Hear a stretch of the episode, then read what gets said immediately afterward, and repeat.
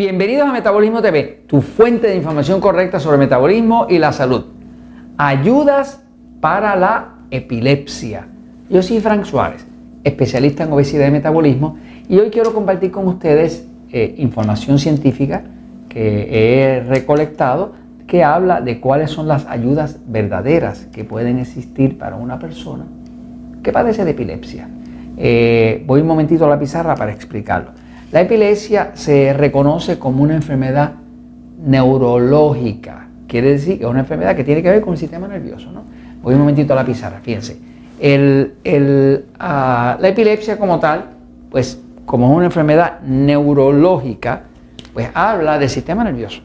Estamos hablando del sistema nervioso central autonómico que reside aquí en el área del cerebro, la parte de atrás, que se llama el cerebellum, y aquí ese sistema nervioso está eh, dividido en dos partes. Está dividido en el lado parasimpático, parasimpático, que nosotros llamamos eh, pasivo. Y el otro lado es el lado simpático. Que muchas veces me ha oído decir que no es tan simpático nada. No es tan simpático, no, no le da una sonrisa. Este se la llama el lado excitado, ¿ok? Ok, ahora, eh, la epilepsia como tal eh, es una convulsión, se refleja en unas convulsiones donde la persona pierde el control de su cuerpo.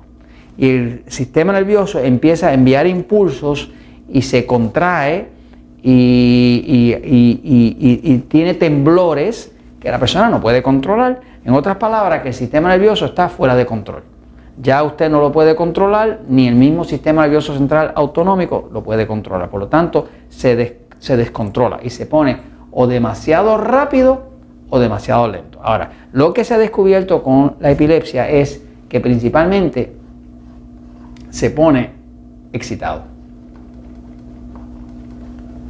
O sea, cuando se pone en exceso excitado, que se dispara el lado simpático, el excitado, es, es donde sobreviene las convulsiones. Justo antes de que se ponga excitado, lo han podido medir con unos equipos que se llama equipo de variabilidad del ritmo del corazón. En inglés llama Heart Rate Variability, que quiere decir eh, variabilidad del ritmo del corazón en español. ¿no? Hay unos equipos donde uno pone unos electrodos y puede eh, ver justo antes de la convulsión del epiléptico eh, se activa muy fuertemente el lado pasivo. Pero momentos cuando empieza la convulsión es que ya se activó demasiado fuertemente el sistema nervioso excitado. Fíjense, el sistema nervioso trata de mantener balance, equilibrio. Así que si hacia un lado es excitado y hacia el otro lado es pasivo, pues el cuerpo siempre está buscando equilibrio, que es lo que llaman homeostasis, que es balance, ¿no? Eh, así que cuando el cuerpo se empieza a excitar mucho, él hace un esfuerzo natural, el sistema nervioso autonómico, el que trabaja en automático, de ponerse más pasivo. Y se puede poner un poquito más pasivo de la cuenta antes de dispararse realmente hacia el total de excitación, donde ya el cuerpo pierde el control total. Así que básicamente lo que se ha descubierto es que hay dos, ah, dos áreas para una persona mirar. La primera, si tiene epilepsia, si padece epilepsia, que son esas convulsiones que van, lo primero que tiene que saber es que la epilepsia no tiene cura. O sea, la medicina no tiene absolutamente ninguna cura. Este, eh, y los medicamentos para la epilepsia eh, pueden funcionar por ratos para el 65% de, de, los epilépticos. Pero hay un 35% de los epilépticos que tienen lo que llaman epilepsia refractoria. Eh, refractoria, la palabra refractaria, perdón, refractaria, quiere decir que rechaza el control o cura. Es una epilepsia en rebeldía. 35% de las personas que padecen de epilepsia padecen epilepsia refractaria, que quiere decir que no hay control posible, o sea que ningún medicamento ni nada les puede ayudar. Eh, hay un estudio donde nos demuestra una de las soluciones a la epilepsia, son dos. La solución número uno la va a ver en este estudio, donde dice que el tratamiento eh, dietético, o sea, de la dieta, en adultos con epilepsia refractaria, eh, lo que reflejo es que una dieta baja en carbohidratos y alta en grasa eh, controla en 50% o un poco más de las personas que tienen epilepsia refractaria, lo controlan con una dieta baja en carbohidratos y alta en grasa. Por eso es que inclusive el aceite de coco se ha visto que es extremadamente bueno para las personas que padecen de epilepsia, porque es una alimentación de pura grasa, ¿no? Así que básicamente la dieta baja en carbohidratos, la dieta alta en grasa, esa combinación de baja carbohidratos, alto en grasa, eh, resulta para más del 50% de las personas que tienen epilepsia refractaria, que es la que no se puede controlar, ¿no? Ahora, eh, hay otra pista más, eh, y es que se ha visto que mucha de la epilepsia tiene que ver como si fuera con una alergia o una intolerancia a ciertos alimentos. Eh, ahí caemos nosotros en el tema de lo que llamamos alimentos agresores. Si usted va a Metabolismo TV y pone la frase alimentos agresores, va a ver que tengo 8, 10, 12 episodios explicándole cómo usted utilizar un glucómetro, un medidor de glucosa, cómo usted picarse el dedito y aprender a encontrar cuáles son los alimentos que le están agrediendo a usted, que son los que agreden el sistema nervioso. Así que cuando usted quiere resolver o ayudar a una persona con epilepsia, tiene dos, dos formas de ayudarle. Número uno, póngalo en una dieta baja en carbohidratos, en una dieta que sea baja en carbohidratos y alta en grasa. Por ejemplo, nosotros usamos ah, eh, una dieta que se llama la dieta 3x1, donde los alimentos tipo A son los que adelgazan y los E son los que engordan, que son los que más problemas traen porque son carbohidratos refinados, pan, harina, arroz, ese tipo de alimentos. ¿no?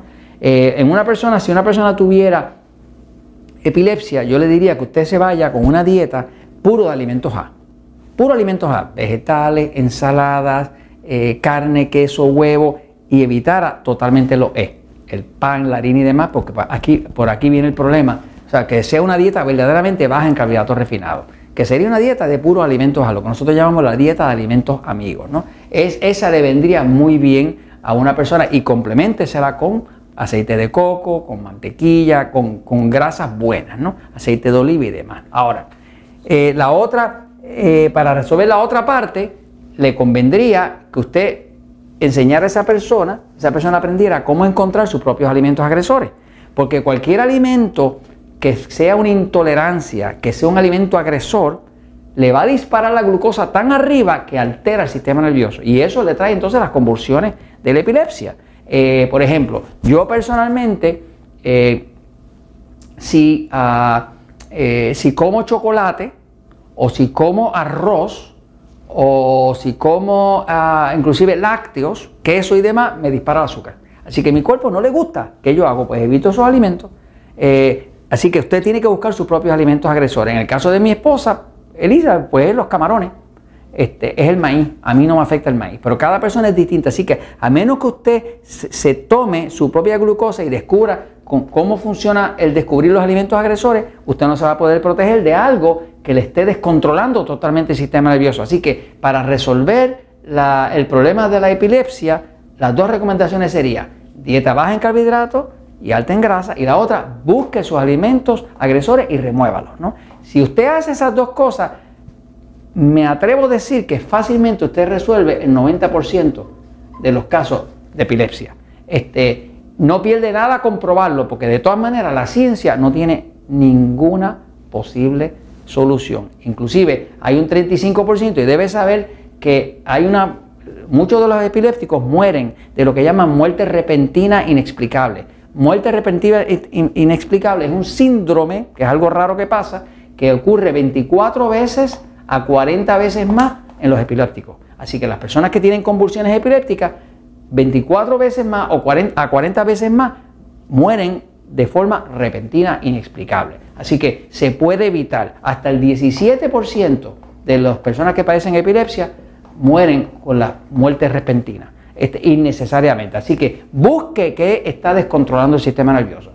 O es el exceso de carbohidratos, que se resuelve con bajo carbohidrato y más grasa, o eh, es alimentos agresores que está comiendo que le están alterando todo el sistema nervioso.